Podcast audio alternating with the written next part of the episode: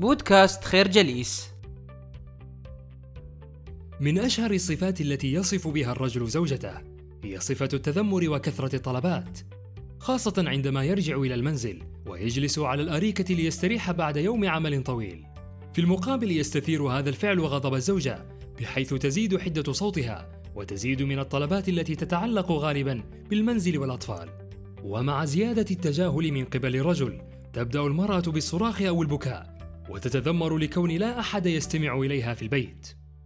على مدار التاريخ كانت المرأة غالبا ما تعتبر تلك الشخصية المتذمرة وصاحبة الطلبات التي لا تنتهي. وحتى أنه في عام 1809 كانت هناك عقوبة في القانون الإنجليزي والأمريكي حيث يمكن للرجل أن يشتكي زوجته بكونها سليطة اللسان. فيحكم القاضي عليها بالتشهير والتغطيس في أقرب بحيرة أو نهر. لتكون عبرة لبقية النساء. وهذا دليل كاف على أن الرجل لا يحتمل تذمر المرأة ولا يعرف كيف يتعامل معه. فإن كنت ترى أن زوجتك صعبة الطباع وكثيرة الطلبات والتذمر تأكد بأن ما تحتاجه حقا هو التقدير. لأنها من خلال التذمر تحاول حث الرجل على مشاركتها بأحاسيسها وعواطفها وتعبها وإرهاقها على الرغم من أنها قد لا تحتاج لذلك. ولكنها تحتاج أن تسمع من الرجل بأنه يقدر ما تفعل. هي فقط لا تقول للرجل ذلك بشكل مباشر.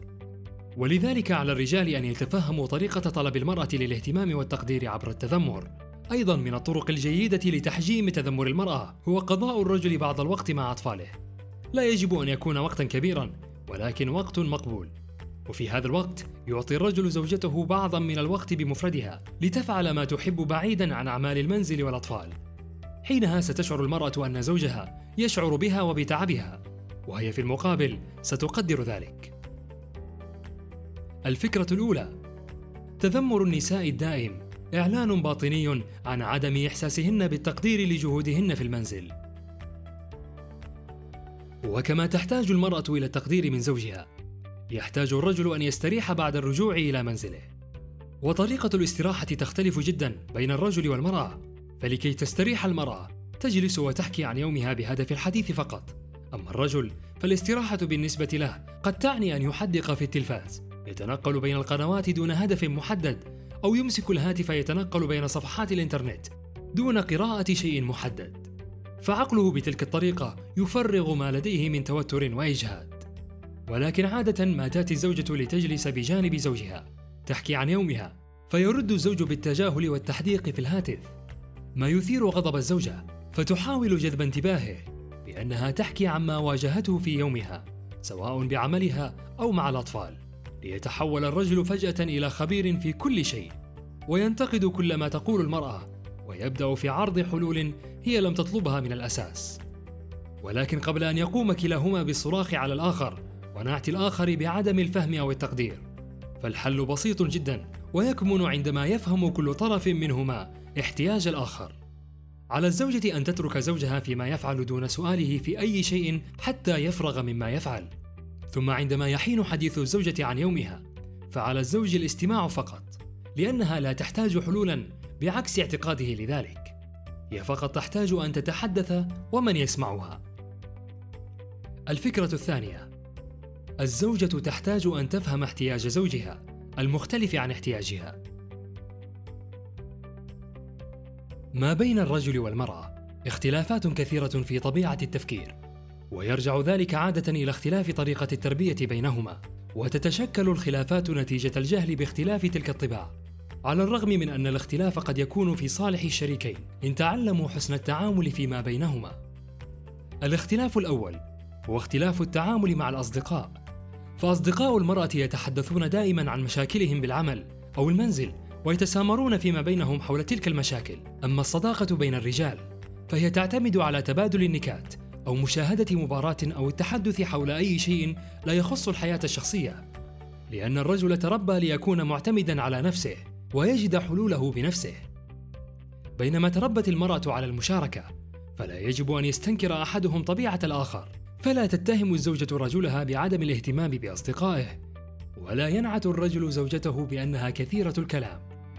كذلك يهتم الرجال والنساء بأمور مختلفة فتهتم المرأة بالمسلسلات الدرامية بينما يهتم الرجل بمباريات كرة القدم وفي ذلك الاختلاف فرصة عظيمة للتشارك بينهما.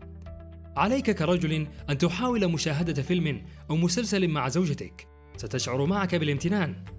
وعليك كزوجة أن تحاولي تعلم فنيات المباريات ومعرفة الفرق واللاعبين لتشاركي زوجك سماع بعض المباريات. وبالطبع ليس الأمر هنا مقيدا بهذه النصائح. ولكن على الرجل والمرأة أن يصنعوا جسورا تعتمد على اهتمامات كل منهم. فعلى الرجل أن يتحدث مع المرأة ولو لخمسة عشر دقيقة في موضوعات تريد أن تتحدث هي فيها وليس هو. وعلى المرأة أن تشارك الرجل فيما يحب أن يفعله هو. وليس ما تحب أن تفعله هي. الفكرة الثالثة. اختلاف طبيعة الرجل عن المرأة. لا يجب أن يشكل خلافات ما بينهم بل يمكن أن يستغل الاختلاف لصالح علاقتهما. اختلاف طبيعة الرجل عن المرأة. يظهر في تفاصيل كثيرة. فالرجل لا يحب التسوق دون سلعة محددة لشرائها بعكس المرأة. والمرأة تستطيع فعل أكثر من أمر والتركيز في أكثر من موضوع في آن واحد.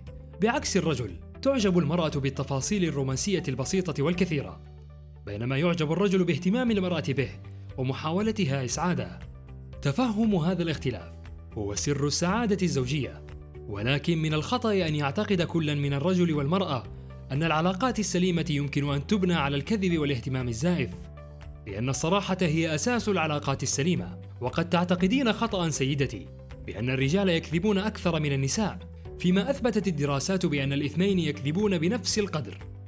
ولكن لأسباب مختلفة فالنساء تكذب للحفاظ على العلاقات مثل أن تكذب في كل مرة تضع مساحيق تجميل أو تخبر إحدى صديقاتها بجمال فستانها بينما يكذب الرجل لنيل رضا المرأة أو لتجنب الشجار. فعند سؤال زوجته عن عمله سيكذب بالتأكيد ليبهرها بمدى روعة أو صعوبة عمله. وسيكذب أيضا ليتجنب معها شجارا لا داعي له. ولأنك سيدتي تتمكنين بسهولة من فهم إيحاءات ولغة جسد زوجك وتكتشفين كذبه. كما لو أنك جهاز كشف الكذب تعتقدين بأنه الأكثر كذبا ولكن الجميع يكذب. ولمحاولة التقليل من هذه المشكلة عليكم أن تبنوا علاقتكما على الصراحة والتي تحتاج إلى تقبل الآخر بكل عيوبه.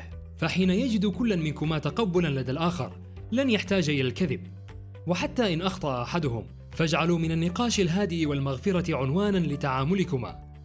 لينفتح كل واحد منكما على الآخر بأريحية وإحساس بالامتنان.